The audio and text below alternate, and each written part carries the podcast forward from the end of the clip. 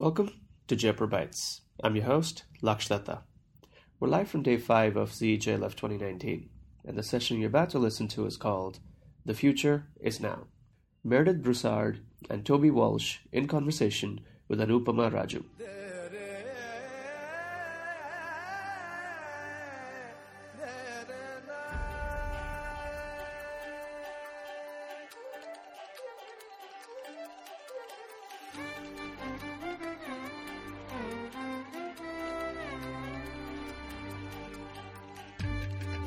Morning, everyone, and thank you for being here. So, uh, as you know, this is going to be a discussion on artificial intelligence. Uh, perhaps 50 years from now, uh, we would have a robot as a moderator. I'm not sure, but till such time, uh, I'm happy to be in conversation with uh, two very special people who've devoted their lives to understanding uh, AI. So, uh, this question is to both of you, and I'd really like to know how did you both find your calling in AI? How did it all begin? Would you like to start, Meredith? Sure. Uh, thanks. I'm really excited to be here. Um, so I have a, uh, I have kind of a complicated uh, history. I started my career as a computer scientist, and then I quit to become a journalist. And I came back to uh, computer science as a data journalist. So, data journalism is the practice of finding stories in numbers and using numbers to tell stories. So, what I do now is I, I write computer code in order to commit acts of investigative reporting. Fantastic. Toby. Uh, so, so I started dreaming about this as a very, as a very young boy. Um, back then, it was a very analog world. We didn't have uh, personal computers, we didn't have uh, games consoles, we didn't have mobile phones. Um, I, I, didn't have any digital devices. Um, but it's, it's a nice story to say that it was, um, it was books. It was the idea, the dreams in books that gave me the idea that we should think about this wonderful technology and try and build it. And I wanted to be part of that future. So uh, the answer is that scientists actually work within the envelope of the dreams that writers tell us. And so I read Isaac Asimov and Arthur C. Clarke, and they wrote about a future full of robots and intelligent machines because our future is full of robots and intelligent machines. And it's taken longer, but now the nice thing is, I think the rest of the world is waking up to the idea of those dreams that those writers planted in my mind uh, those 40 or 50 years ago. Fantastic, thank you. And talking of books, um, today is the official launch of the uh, paperback version of Meredith's book, Artificial Unintelligence. Can we have a round of applause for that? So, uh, thank you so much. Do buy it if you haven't bought it already, and there will be a book signing after the session. Um, you know, a lot of fiction, um, you know, movies like Terminator and The Space Odyssey I'm sure, how many of you have watched Terminator here?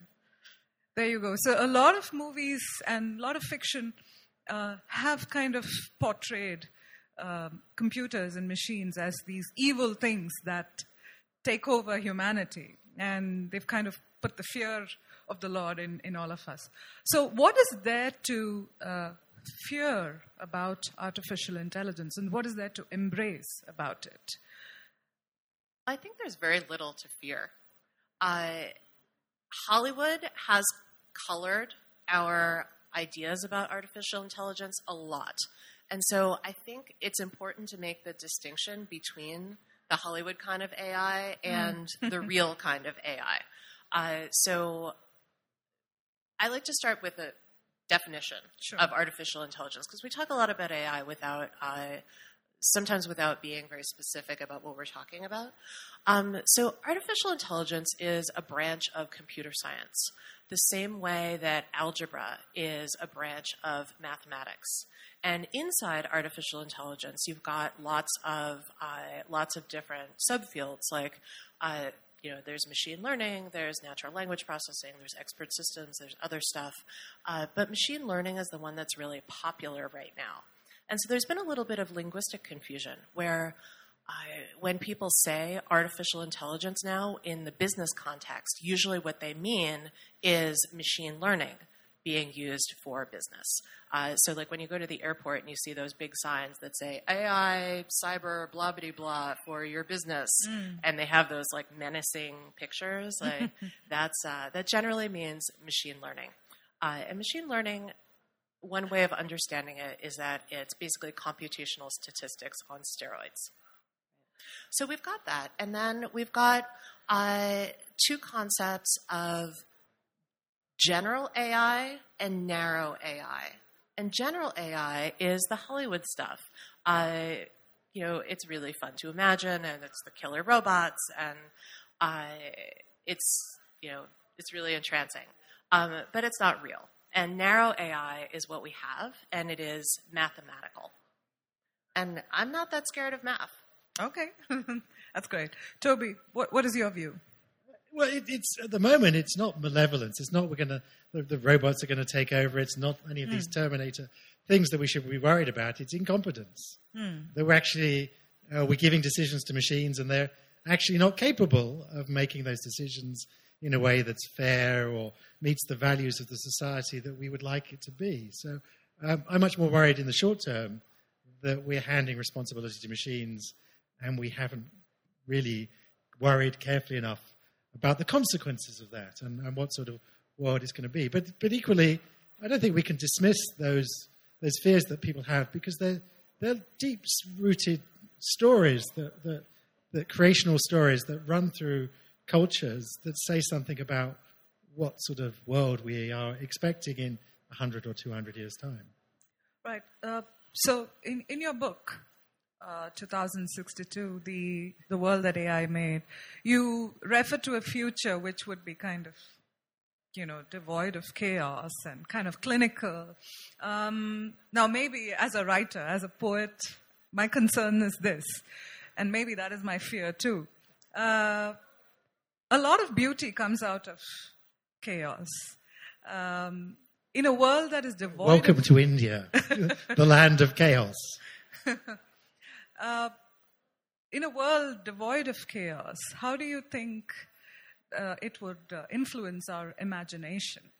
That's, I mean, that's a really interesting question. I should, I should probably start by saying, why is the book twi- entitled 2062? Sure. That's because when I surveyed 300 of my colleagues, that was when, on average, they expected machines would be as capable as humans.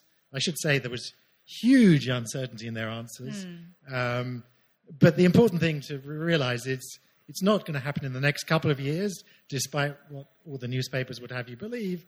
But it's not going to take a thousand years. It's going to happen in the next 50 or 100 years.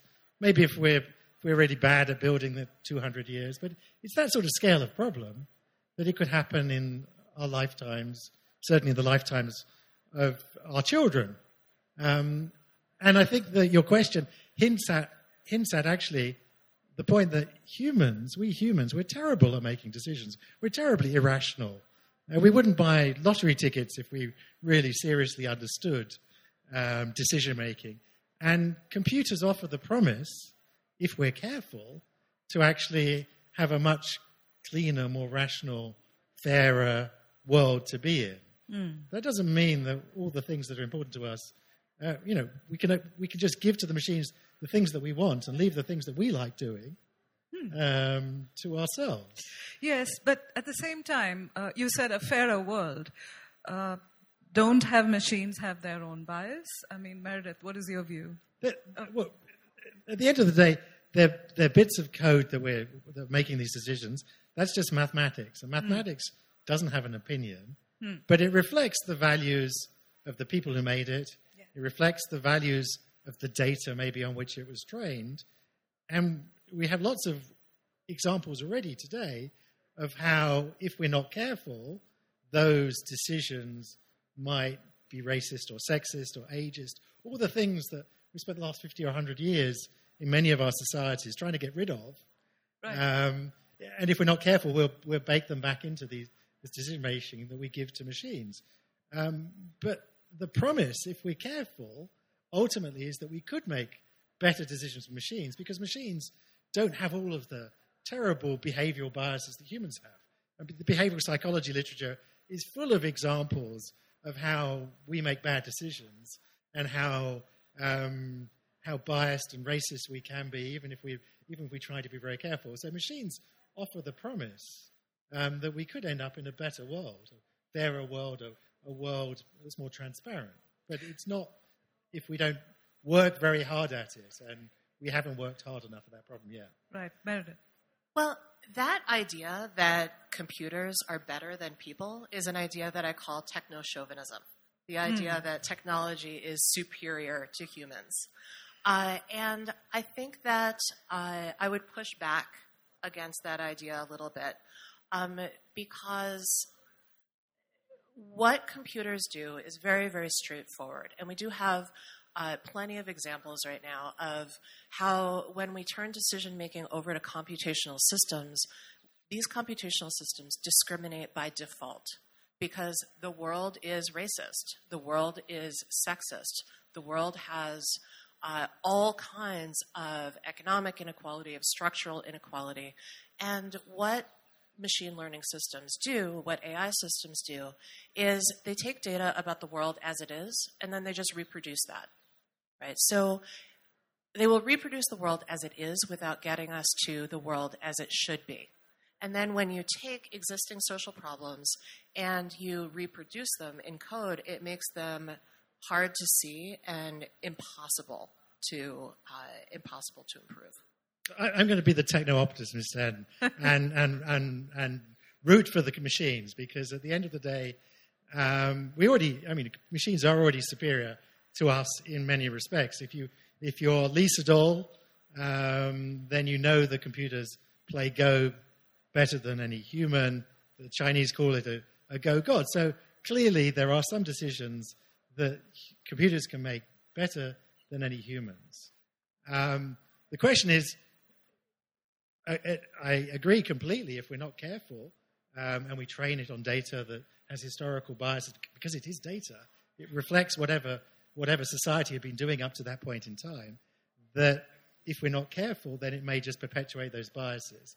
But there's no reason if we work out, well, what does it mean to be fair? Mm. What does it mean to be um, not to discriminate on the grounds of sex or race or age or, or any of these things that we would like? Then we have a very precise mathematical object in which that can make those decisions that we can prove even uh, is fair, and that's better than humans. Not that we necessarily give all those. I'm not saying that we have to give all decisions to machines, but there are some decisions that we could do fair and better with machines. Well, oh, we I could. Mean, I think the idea that the that like making a decision with math is superior to making a decision not with math is is an idea that we can challenge. Right. So we'll, we'll come to that. And at this point, I just want to point out to the audience that this is not a debate. Uh, Toby is not for AI and Meredith is not anti AI. We're just having oh, I am, a fascinating. I am for AI. Okay. I spent my whole life trying to build Yes. AI because, I, Because- th- I think it has the potential to make the world a better place. Better- better place. Great. And w- technology has always well made the world ultimately a better place. And this is just another technology. Sure. But we've got to work out how to use the technology. How to use it, it- and yes. and just just using the technology without thinking carefully about how it's going to make the world a better place. It's just the same as how chemistry doesn't make the Hmm. world a better place if we're not careful about making sure that we're we're not fertilize over fertilizing the world. Right. Um, the nuclear industry isn't going to make the world a better place unless we think carefully about it. It's just another technology. It's another tool. And um, at the end of the day, humans are the most supreme tool users. Thank God. Yes. Has God is here. Yes. And both of you do talk about the choices we need to make today to make, um, you know, how to make AI work better for us. Uh, so that is interesting. And, and in your book, uh, Meredith, let's talk about the title a bit. Uh, artificial unintelligence. And how did you, uh, what, what was the idea behind it? Because it's really fascinating. Um, well, so literally the first line of the book is "I love technology," yeah. uh, and I open the book with a uh, with a story about uh, when I was a little girl and I tried to build a robot, and I thought that this robot was going to be just the greatest thing. I thought it was going to dance with me. I thought it was going to play fetch because my dog wouldn't play fetch. So I thought I could build a robot who could play fetch. And so I built this robot, and I was so excited, and I put in the batteries, and uh, and it didn't work because you know some part in the motor was broken. And so my mom explained to me that uh, that this happens that. Um, motors are made in factories and factories Mm. have problems and you know sometimes there are production problems and so we got a new motor and you know we eventually made it work um, but it was not as exciting as i thought it would be and i've i've kind of kept this lesson with me because often we imagine that technology is going to be so great and it's going to be so transformative and it's going to make us like you know propel us into this amazing new world.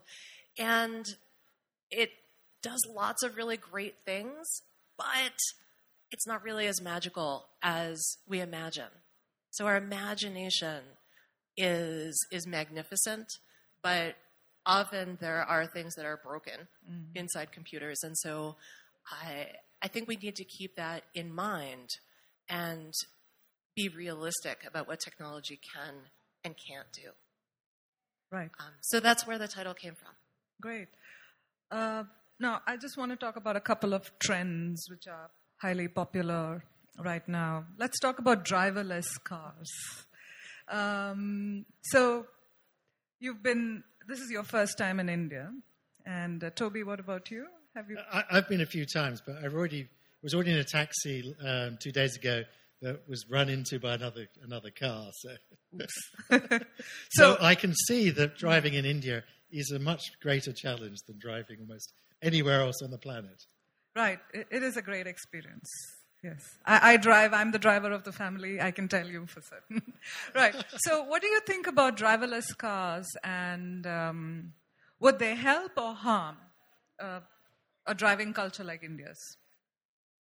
Well, I, I, I think the first thing to point out is for the world as a whole, they're a great benefit. Hmm. One million people will die in road traffic accidents around the planet hmm. in the next year, most of which are caused by bad driving. Hmm. It's, not, it's not mechanical failure that causes most accidents, it's human error, human judgment, again, that's wrong. And um, autonomous vehicles have the promise in the next 10 or 15 years to take that away in most countries. I think India is probably going to be about the last, from my experience of Indian driving, India is probably about the last place that we could, that driverless cars are going to be able to penetrate, just because um, you know, people drive in, in, on both sides of the road. Um, it's just uh, going to be so much more challenging to build algorithms that can cope with Indian drivers. But um, ultimately, it will save us that, that great carnage happens on our roads. Every the major cause of death in most uh, developed countries for men under the age of 30 is road traffic accident. Um, most of us have know someone whose life has been touched, whose family has been touched by one of these tragedies, and so that will go away. Plus, there will be great economic benefits as well. Um, the cost of transporting goods will, will plummet. So th- there's there's huge great benefits, um, and quite frankly, I hate driving. Like I can't wait to have that time given to me so that I can uh, get on with the important things in my life. So, so there are benefits. It's not going to be as easy, I think, as some people think. Certainly in India, it's not going to be as easy as anyone can think. But um, we will get there, and it will make most people's lives, um, unless you're someone whose income is earned driving, um, most people's lives, the, the, the rest of us, will make our lives much better. Um, but then we need to think about what happens to those people who are taxi drivers and truck drivers, rickshaw drivers, whose employment might be going away. That's an important part of the equation as well. Yes, Meredith, driverless cars. Uh, I am against driverless cars. I, I, one of the things I read about in the book is a ride that I took in a driverless car, in a very early driverless car, and uh, it almost killed me. Uh, the car just like drove straight toward this giant cement pillar in the middle of a parking lot, and it kind of screeched to a stop right beforehand. And the uh, the engineers in the car kind of shrugged and said, "Oops." And the idea that they were they were just so careless with human lives gave me pause. Uh, and so when you look at uh, really what's happening inside driverless cars, uh, how all of the sensing systems are working together, and how fragile those systems are, you become really skeptical of this uh, of this vision of the driverless car future, which people have been talking about actually since 1991, and they've been saying it's coming soon, it's coming mm. soon. Uh, so one of the things that uh, that I think about is the image sensing systems. So the way a driverless car works is uh, it has uh, it has all kinds of sensors on it, and the sensors have to take in the image data from the world around you and identify the objects and say, is this object moving? Is it not moving? What rate is it moving at? And how do I need to react? Um, so if you do um, the CAPTCHA online and you do uh, you have to click all of the things that say, is this a stop sign? Or click all the boxes that include a stop sign. Um, that is uh, that is part of what's used to train driverless cars to recognize stop signs. So what a driverless car does is it uh, recognizes a stop sign and then it launches a subroutine uh, that uh, that says, "All right, slow down and stop before the line uh, that uh, that is right before the stop sign. Uh, and again, this is, you know, in the U.S., it, we have stop signs and lines, and the roads are pretty well maintained. Uh, so it's a very geographically uh, mm. geographically bounded uh, problem. Um, but these image recognition algorithms are very easily defeated. So if I were to go around and I were to put like a sparkly unicorn sticker onto a stop sign, the self driving car would no longer recognize it as a stop sign and would go straight through and would cause an accident. And that's not safe. I, there are so there are all kinds of flaws in the programs as they're implemented that I think advocates are minimizing. Another thing to think about is the jobs that are going to be taken away. Yeah from uh, taxi drivers, from rickshaw drivers. Um, and another thing to think about is the invisible labor that all of these workers do. Uh, so I get motion sick, for one thing. And I am going to admit something embarrassing now, which is that I have thrown up in taxis. And I'm not the only person in the world who has done this. And I, you know, hopefully, like, open the door and it's not a problem. But I've talked to, ta- talked to taxi drivers, and it's not an uncommon problem. Taxi drivers are, you know, familiar with this problem. Uh, and in fact, in Chicago, there's kind of a standard fine of $200 if you throw up in a taxi. And it's like posted in the taxi. This is so common. So I would ask, who's going to clean driverless cars? Like, if there's no driver, then inevitably, like some taxi is going to show up and pick you up, and it's going to be like full of garbage because cars get full of garbage. And who'll put down it's going to have a pile of vomit in it. Who'll put down the glass? That, that's hardly going to stop autonomous cars. They're just going to drive off to someone who's going to clean them, or there'll be a cleaning robot. So I, I, I, think that's a, a, a, modest problem that will be fixed. but uh, what about the possibility of hacking into driverless cars? Yeah, we, we should be very worried that mm. the, the cybersecurity of, vehicles isn't adequate today, and they've already driven cars off the road. Um, we're going to have to beef up uh, the cybersecurity of our devices, not just our cars, actually everything in our homes, um, because they will become targets. And um, uh, but equally, you know, it's like all technologies. There's good and there's bad that's going to come with it. And it's about us working out about how can we get the good?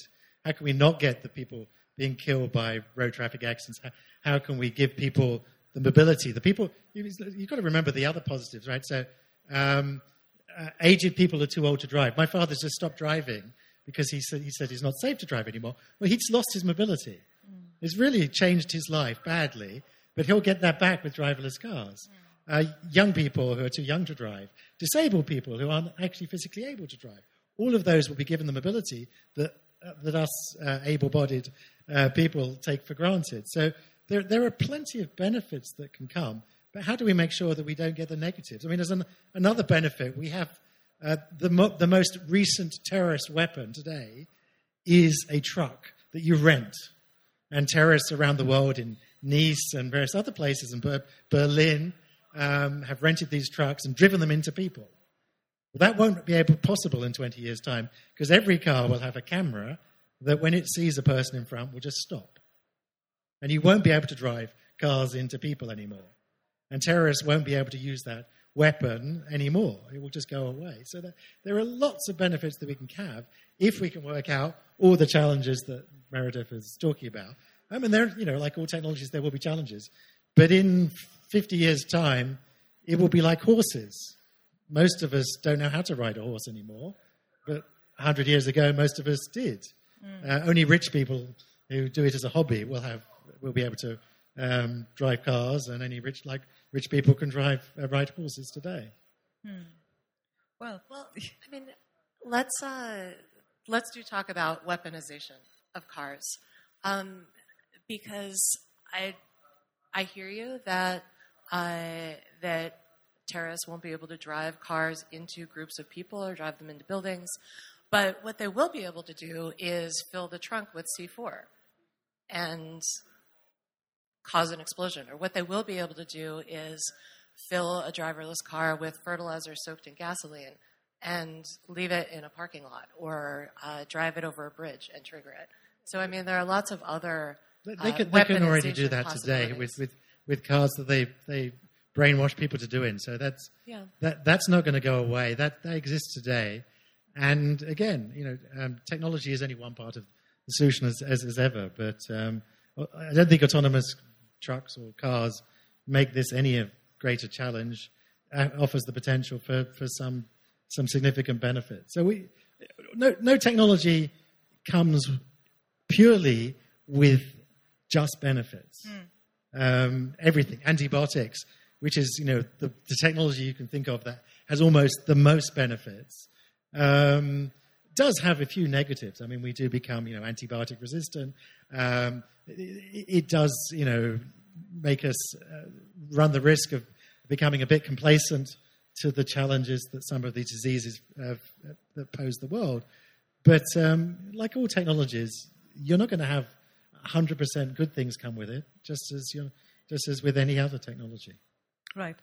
Uh, Meredith, you are a data journalist, and uh, it's using data to tell stories and finding stories in numbers. I find that uh, really um, interesting. Tell us a bit about your work as a data journalist. Well, so what I do as a data journalist uh, is uh, similar to what investigative journalists do, um, but I use uh, data sets in order to find stories. So, one of the things that I do in my classes is uh, I teach students how to find data, mm-hmm. uh, and then I teach them how to analyze the data using uh, various technological tools, and I teach them how to turn those insights into stories, which is easier said than done mm-hmm. because data is uh, data can seem opaque, and so you really have to uh, you have to get into the questions of who made the data, what was the ideology of the person making the data, uh, what agenda were they trying to promote mm. in making this data, uh, and when you think about things like that, you can push back against decisions that were made using that data that were unfair because there are there are lots of problematic decisions that are made with data, just like there are lots of problematic decisions that are not made with data. And one of uh, the things that journalists do is uh, we act as watchdogs. We act as uh, we we hold decision makers accountable. Um, so one of the things we do in this new technological world is we use data in order to do that. Um, one of the uh, one of the things I like to think about when I think about data is uh, I like to think about a friend of mine who teaches first grade, and uh, he has this project where every Monday, uh, two of the first graders in his class go around and count the pockets of the kids in the room. And they make tally marks on a sheet of paper, and it's very cute. Like to imagine these little kids going around and counting pockets, right? Because kids think pockets are really fascinating. They're like, "Ooh, what could be in the pocket?" And they keep all kinds of weird stuff in there. So ultimately, all data is socially constructed. Ultimately, all data is constructed by people who are doing the equivalent of these first graders who are going around and counting pockets. And so when we think about it that way, we can pull apart the social forces that go into creating data, and we can pull apart what kind of agenda might be happening mm. behind the scenes. So, for example, we can uh, understand, uh, you know, the ways that uh, racial inequality and gender inequality is perpetuated inside technological systems by looking at, you know, who makes the data uh, and what are they doing with that data. Great. My my next question um, is relevant because we are sitting at probably one of the world's largest literature festivals. I'm also a poet who works for a technology company. Um, so what is the relationship, according to both of you, between literature and AI? Is there one at all?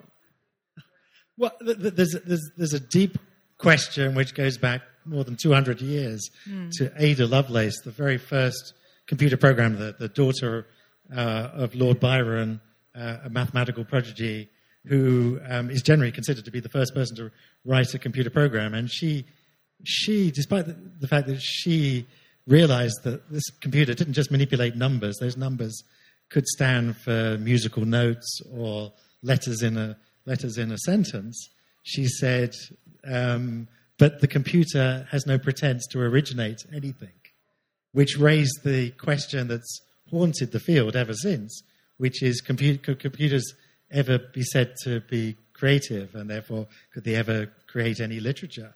Um, and of course, the jury is still out on the answer to that question. Um, but the answer I give in my book is that if it, the answer is yes, and I suspect we can get computers to create things at the surface level that are as that match those that humans create, paintings and music and, and, and maybe literature, we just won't care because they won't speak to the things that are human. They won't speak about love and loss and mortality because those are only things that humans experience. Yeah. And so maybe at a surface level, mm. we can get machines to make these sorts of works of art and create things that say, that look like the things that human authors, human painters, human musicians create. That um, we just won't care about those things the machines make as much. And yes. so the job of a writer, I think, is one of the safest jobs. The job of a taxi driver, good to know, um, is one that uh, we should be talking about, what, about, what's going to happen to those jobs. Right. So, you know, because we also have these absurd things like the Lagado machine. I mean, Jonathan Swift wrote about it in his Gulliver's Travels ages ago, where you had this little, you had this largest machine uh, which could generate phrases and words, and you have an online version of it these days. So, yes, Meredith, what, what is your view? Well, I, I will say I am very worried about writers' jobs. Uh, I think right, more writers should have jobs. I think there should be more funding for the arts uh, all across the world. Um, I I would uh, I would answer this question about AI and literature uh, by talking about uh, the emerging literature of technology. So mm. for uh, the first decades of the internet revolution, uh, technology journalism was uh, very much about boosterism. It was about, oh, look, the new iPhone is coming out. Oh, look, here's this new thing that's going to change the world. And it's, it was very one note for a while. Um, there wasn't much nuance to it. So I'm really excited about uh, the way that the literature of technology is changing nowadays. Um, so I, I have a background as a creative nonfiction writer, uh, as in addition to being a computer scientist. Um, so one of the things I try and do in the book is I try and tell stories that uh, that involve technology that are true stories, um, but I try and take uh, principles of literary journalism and apply them to uh, storytelling and kind of empowerment around technology. And I think there's something really interesting happening in the literary world right now uh, with a lot more people uh, doing kind of more boundary pushing, transgressive work around technology. Um, there's a book by Safiya Noble called Algorithms of Oppression how search engines re, uh, reinforce racism. Uh, that's a really terrific book. There's a book called Programmed Inequality by Marie Hicks, uh, which is about how uh, women were pushed out of the computer science profession in Britain uh, right after computers were invented.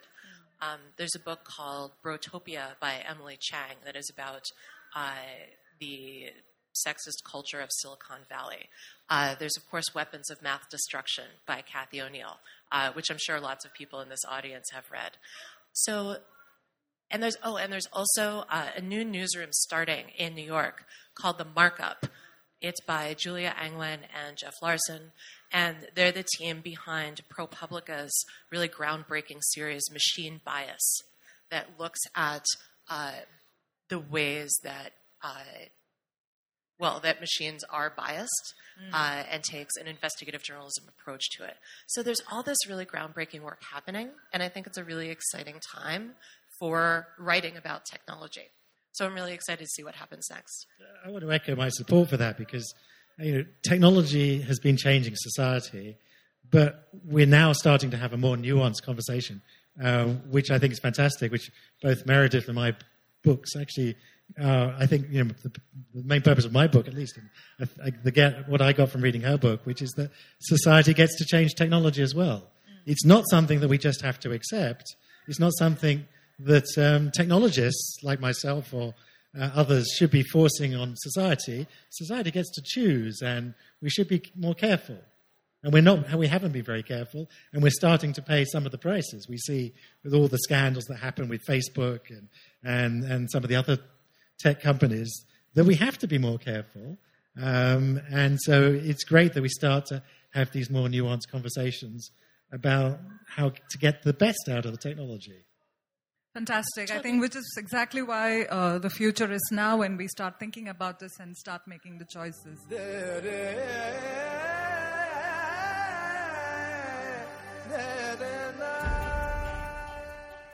Thank you for listening to Jaipur a podcast produced by Launchora in association with the Zee Jaipur Literature Festival.